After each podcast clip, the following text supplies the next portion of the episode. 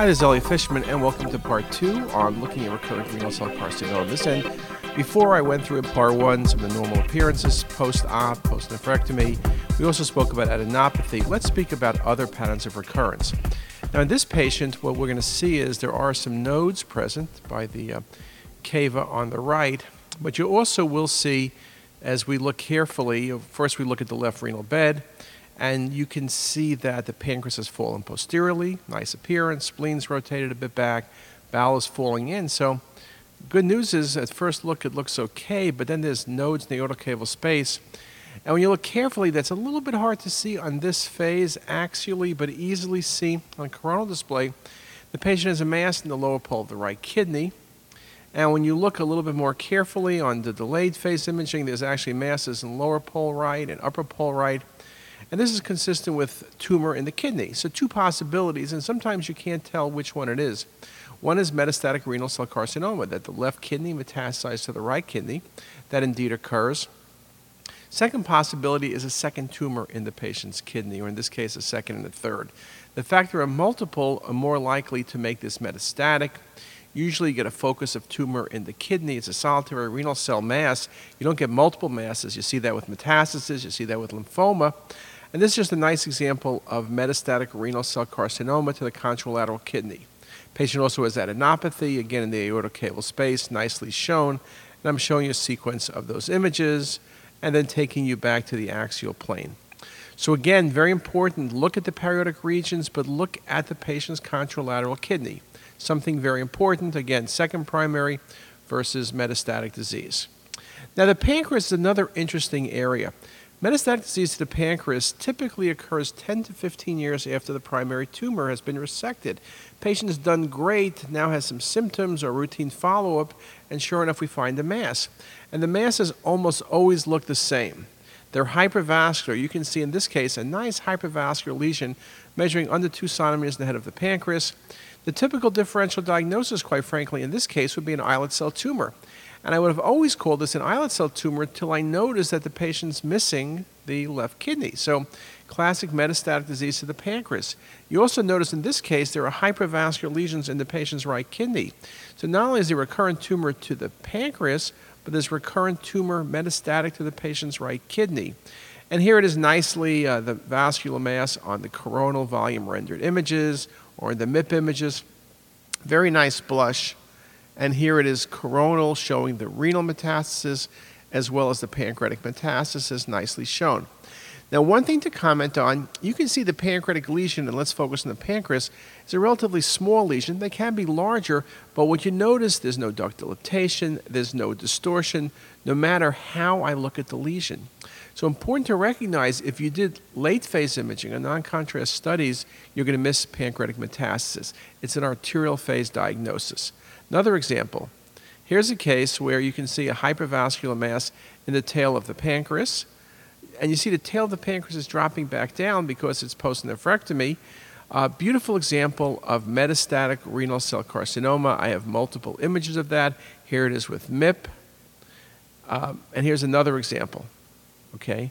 So we can see the lesions begin to look about the same. You get this very nice appearance hypervascular lesion, pancreatic tail, kidneys missing. In this case, the right kidney is missing. This is classic for renal cell carcinoma, metastatic to the pancreas. Again, I'm going to show it to you a few other projections. Uh, but remember, it's an early phase diagnosis. Another example here's a case recurrence in left paraortic nodes. Notice how the nodes are vascular, and also recurrence to the pancreas. Again, the theory, the comments we made before, hypervascular lesions give hypervascular metastasis in, this, in the, in the uh, renal cell realm. And so to nodes, to pancreas, to liver, to adrenal, you name it, the lesions are indeed going to be hypervascular. And here's just a very nice example showing you those nodes. Here it is in a coronal display.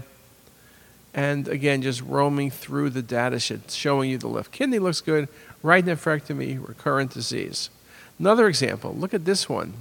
Tail of pancreas, hypervascular lesion, axial, MIP imaging. Nicely shown on MIP, very nice. And now let's go forward a bit and take that tumor on the late phase imaging. Look how the lesion is gone. So again, really nice example of how quickly these lesions can become isodense and how little mass effect they create and the fact they don't obstruct pancreatic duct or common duct. Again, earlier visualization of that lesion. Volume rendering nicely shows you those metastases. And uh, let me show you another example. Here's a vascular lesion tail of pancreas, easy metastatic disease, easy diagnosis. Here it is on volume rendering, easy diagnosis. Here it is on MIP, easy diagnosis. Let's go from that 30 seconds to um, 60 seconds or 70 seconds out. Whoa, look at the lesion, it's totally gone. So I think it's very important for us to, to remember that um, you've got to be scanning early phase when you're looking for recurrence or you're going to miss these metastases. Now, an isolated pancreatic met can be resected. The patient can do fine. I showed you cases with kidney and pancreas or node and pancreas. They obviously are going to do a lot worse. But again, that early phase is critical. Let me touch a little bit about metastasis to the liver. Same principles apply. Vascular metastasis, sometimes hard to tell from a hemangioma, can look like any other met, like a neuroendocrine, neuroendocrine tumor, for example. Nodes, vascular lesions, but again, the patient is status post nephrectomy.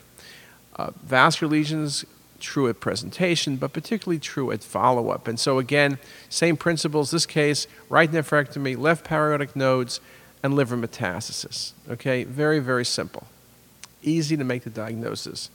Another case, here you can see recurrence extending into the liver, but this patient initially had tumor that grew up into the IVC. It was resected. I'll show you a few more images, and you can see that the tumor can grow back into IVC or near IVC and directly into liver. And here it is coronal, extensive tumor up into the IVC, nearly to the diaphragm, also extending into liver. So just a very practical diagnosis, and I'll show it to you on several images to really uh, make the point. Now, in terms of you know IVC involvement, that's something indeed we need to be very careful about. Patients with primary tumor, we know about IVC involvement. In this case, just to show you those images again, recurrence can occur within the IVC or it can grow into the IVC. So again, something very important to look at, and 3D mapping works out very nicely in that example. I mentioned before about the possibility of contralateral disease, making the point contralateral kidney disease. One can think of a second primary versus metastatic. And again, here the patient looks good in the renal bed, but there's right paraortic nodes. And when you look at the full sequence of images in the kidneys, boy, these axials aren't that impressive. But look at the coronal. You see the mass in the patient's right kidney, lateral aspect junction of mid and lower third. And on the delayed phase imaging, you actually see multiple lesions. And this was proven to be metastatic renal cell carcinoma from the left kidney to the right kidney. Notice the big prostate as well.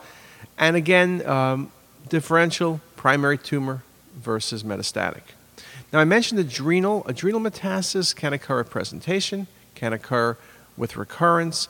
Here's a patient with a left nephrectomy and you see this mass in the region of the left adrenal gland, metastatic disease to the adrenal. Another example, look at the right adrenal. There's a hypervascular mass there, 2.3 centimeters in size, contralateral metastasis, beautifully shown on the coronal view. Uh, vascular metastasis, classic to the adrenal. See vascular lesions, we always think about pheochromocytoma, so you want to make sure you're not missing a pheo, but you got to be thinking about metastatic uh, uh, renal when you see that left nephrectomy. Another example, sometimes the lesions are larger. Here's to the ipsilateral right adrenal gland. The patient also has vascular nodes besides a vascular adrenal lesion. And sometimes it's the contralateral. And here's a nice case. Look at the lateral limb of the left adrenal. You see that hypervascular mass projected off? It's a mass hanging off the lateral limb. That's metastatic disease, nicely seen. Now, we also see implants in the abdomen. Now, sometimes, here's a nice example of metastatic renal cell, but look at the spleen, and you see posterior to the spleen, there's a nice implant present there, hypervascular. So implants can occur on the omentum, in the mesentery, in the perisplenic region, uh, nicely shown in this example. Uh, those cases often have more extensive disease, and so it's not surprising for us to see vascular liver metastasis in this example. Those perisplenic mets do wash out, and I will tell you, sometimes when they're small, very, very easy to miss. Though here, you should see it sitting against the crus of a diaphragm between that and the spleen indeed nicely shown on some of these reconstructions. Now, uh, another example, here's another case, mass right posterior to the spleen, pushing on the spleen, not a very difficult diagnosis. Again, these nodules, uh, not an uncommon appearance uh, in patients with metastatic renal cell carcinoma. So that's a very good example. Now, stomach metastases do occur, and we've had very few cases. Here's my best example hypervascular polypoid lesion in the stomach. Could be a glomus tumor, right? That's a good thought. Uh, we have an article coming out about hypervascular gastric masses, but here is a nice polypoid mass. I thought maybe glomus, could have been GIST tumor, could have been a carcinoid. This was metastatic renal cell carcinoma. Indeed, a rare diagnosis, but one of the causes of vascular gastric masses, nicely seen in this example, and here it is with a virtual display. So you got to look there. I'll mention musculoskeletal metastasis. Obviously, we all know lytic lesions from kidney are very common. It's important to recognize that sometimes it's a site of recurrence. And although this lecture is focused on the abdomen, often the Mets are in the abdomen. So here's a patient who had Mets to bone, but look at that enhancing lesion in the left psoas muscle. Patient had surgery to spine, but there's that lytic lesion in muscle. Uh, vascular lesions to muscle are not uncommon. Uh, paraspinal muscles, the patient's um, muscles in the thigh and the psoas muscles or iliopsoas muscles are common locations, as nicely shown in this example. Sometimes you don't see the lesion unless you give IV contrast because it's not vascular. Patients can present with back pain, they're worked up for disc disease or other processes. this case, there are nodes present, there's psoas, there's liver. Again, once you have muscle mets, you typically are more advanced.